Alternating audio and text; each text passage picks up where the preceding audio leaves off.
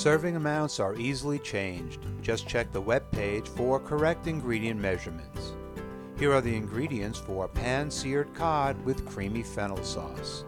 You'll need cod, bacon, olive oil, fennel, garlic clove, chicken broth, cream, sun-dried tomatoes and oil, Dijon mustard, salt, and black pepper. Okay, let's start by mincing the garlic clove, slicing the bacon, and removing the stems and outer skin on the fennel, then slicing it into quarter inch strips. Heat a saute pan over medium heat and add the bacon. Fry it up for about 6 to 8 minutes until it's semi-done. Then remove it and set it aside. Add 2 tablespoons of olive oil to the pan and add the fennel. Add salt and pepper and saute it for about 5 minutes. Add the garlic, the chicken broth, the cream, and the chopped sun-dried tomatoes.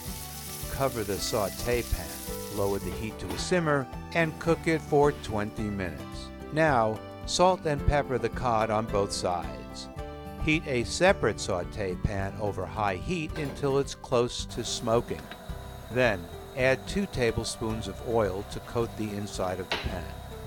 Add the cod and saute for about 4 minutes. Gently flip and saute it for an additional 3 minutes.